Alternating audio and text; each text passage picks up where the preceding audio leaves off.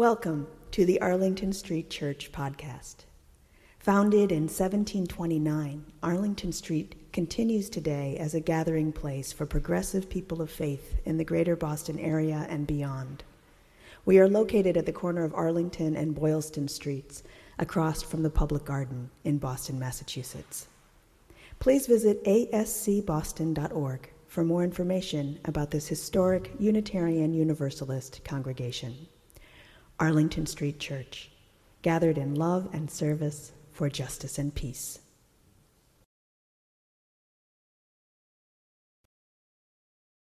It's the morning, and popular author and psychologist Brene Brown is in her kitchen. She's wearing white slacks and a pink sweater, and she's drinking a big mug of coffee, a very full mug of coffee, when smash, the mug slips from her hands and hits the tile floor. It shatters and coffee splashes everywhere, all over Brene's white slacks. As she looks down at her stained clothes, she cries, Damn you, Steve! Steve is her husband. A millisecond after the mug slipped from her hands, Brene knew it was Steve's fault, and she tells us why. The night before, Steve went to play water polo with some of his friends. Before he left, I said, Hey, try to be home by 10 because you know I can't sleep until I know you are home. He got back at 10:30, so I went to bed a little later than I planned, ergo my second cup of coffee that I probably would not have had to have if Steve had gotten home at 10 like we discussed. Therefore, damn you, Steve. How many of us go to that place where when something bad happens, we want to know whose fault it is? I would rather it be my fault than nobody's fault. Why? Because it gives us a sense of control. With this story, Brene identifies herself as a blamer. A blamer quickly assigns blame to move through the discomfort that comes when things go wrong. Brene's story of her spilled coffee is an excellent example of how quickly our minds can put together a story of blame, mere seconds after something goes wrong as an outside audience, it's funny, right? It's funny to think that when the coffee spills, Brene's first instinct is to blame her husband, who is off at work, far away from her and her coffee. And it's funny because it is relatable. It's hard to go through life and sometimes even a day without creating a ridiculous blame narrative to quickly make sense of a situation. Sometimes the blame falls on another person, sometimes the blame falls on ourselves, Either way, it's hard to prevent this reaction. We crave the satisfaction of understanding why things happen. If you're listening right now and thinking, ugh, it's my fault, I'm the ultimate blamer, or if you're listening and thinking, well, I don't do that, but I know about five people who do, I invite you to pause, take a breath with me. It's not just you, it's not just them. We are all blamers. Brene goes on to say here's what we know from the research. Blame is simply the discharging of discomfort and pain. It has an inverse relationship with accountability. Accountability, by definition, is a vulnerable process. It means me calling you and saying, hey, my feelings were really hurt by this, and talking it out. It's not blaming, Blaming is simply a way that we discharge anger. Blaming is corrosive in relationships, and it's one of the reasons we miss opportunities for empathy. The instinct to blame is closely related to our desire to make meaning of suffering and to cope with our lack of control. When there is blame, there is a reason, there is causality, and we can understand what happened, or at least so we like to think. We also crave an explanation that validates what we most want to be purely good, whether that is ourselves, someone else, or a higher power. When we blame someone else, we are still good. When we blame ourselves, our loved ones, and our higher power are still good. We don't need to be ashamed of this. It is something we all experience, and yet it is important for us to be mindful of blame when it arises, to notice, as Brene reminds us, if we are missing an opportunity for accountability. Accountability is the fact of being responsible for what you do and able to give a satisfactory reason for it. Most of us strive to do no harm and to prove our inherent goodness. So it can trigger an immense amount of shame when we admit that we are responsible for doing something that has indeed, indeed caused harm or failed. As Unitarian Universalists, we believe in the transformative power of love. Love needs us to be accountable for our actions. This is the blessing and the challenge of our faith to love one another, to be willing to move past our shame and be honest about our feelings and the impact of our actions.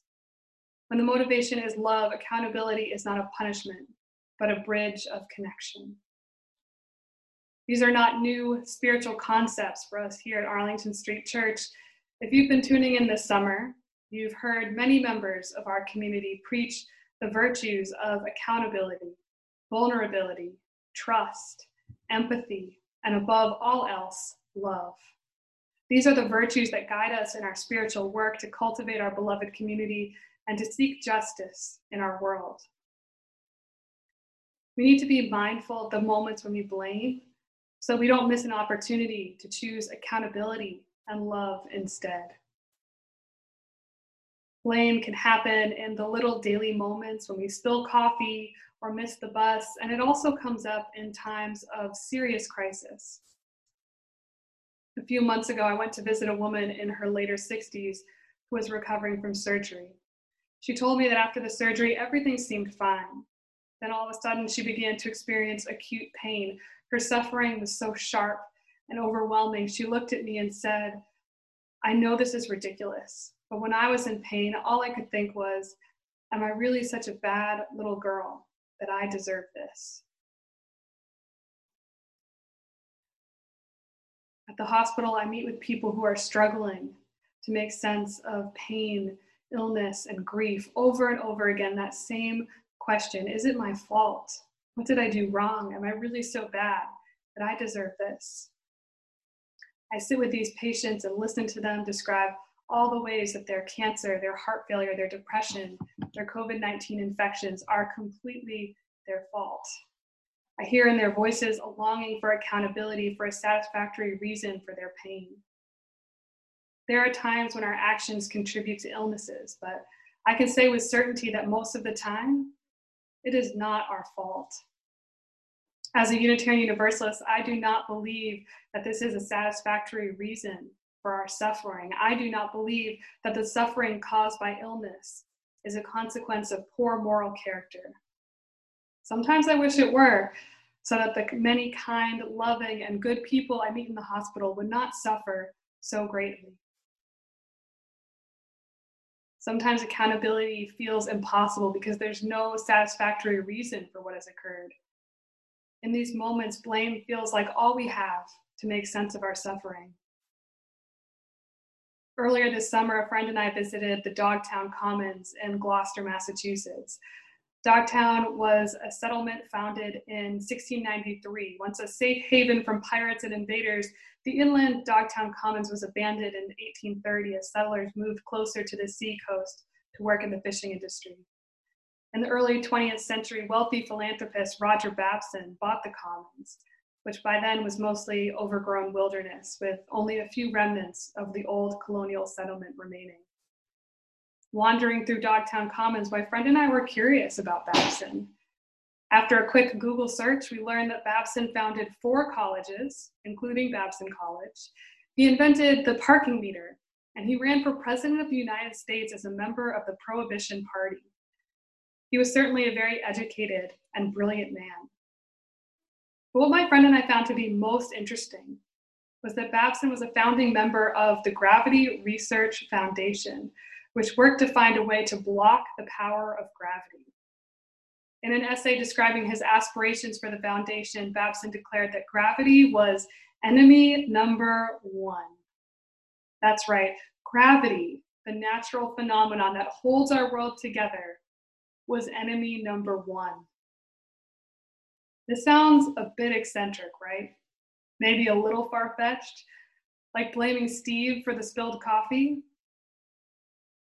Gravity was Babson's enemy because he blamed gravity for one of the most heartbreaking moments of his life the death of his sister. When Babson was a child, his sister drowned. He writes, She was unable to fight gravity, which came up and seized her like a dragon and brought her to the bottom. His grief was so consuming that he had to blame something. It was too painful to believe that his sister could die for no reason. Along with blaming ourselves and each other, we blame powerful forces that are beyond us. We blame God, the universe, the devil, our ancestors, and even gravity. In our discomfort and distress, finding anything that can be held responsible for our suffering is better than nothing because it gives us a sense of understanding which restores in us some feeling of control. While this may initially be satisfying, ultimately it can lead to feelings of apathy, demoralization, and isolation, which are the opposites of love. Our faith calls on us to move toward love in these moments, not away from it. It calls on us to take responsibility for our actions and our feelings, which are within our control. It calls on us to move beyond shame and our fear of being bad. And it also calls on us to accept the scary but nonetheless real fact that there is simply so much in this world that we cannot and do not control. Moving toward love means holding each other and ourselves and the painful mystery of our suffering, being together in the unknown. Right now, we are in the midst of overwhelming grief and crisis in our country and our world. The desire to blame is very strong and very real. Most of us have spent the last five anxious and tense months in a small quarantine bubble, cut off from many of the people and activities that usually help us cope with anxiety and stress. And daily, we are witnessing people who are acting recklessly in ways that kill. We are living in a country that values white comfort over Black lives and needs to be held accountable. In this time, there are so many heavy questions on our hearts about our own suffering and the suffering of others. Developing an awareness of blame as a, rea- as a reaction to discomfort, pain, and anger will help us to notice when we have an opportunity to love it's not about letting one another off the hook when something goes wrong, but rather when something does, choosing accountability and love over blame and fear.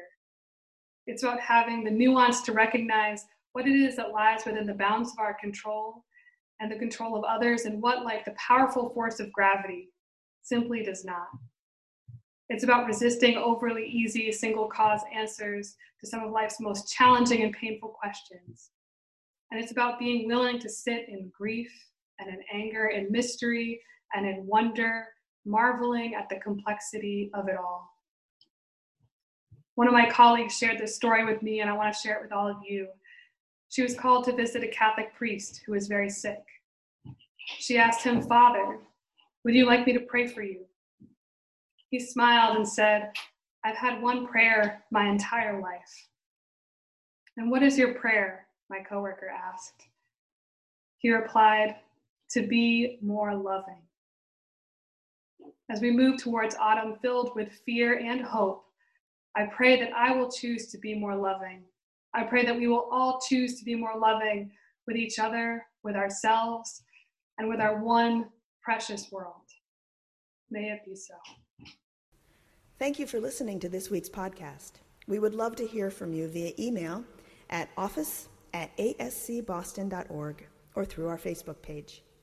If you would like to support the good work of Arlington Street Church, please consider a contribution by check in the mail or through our website, ascboston.org.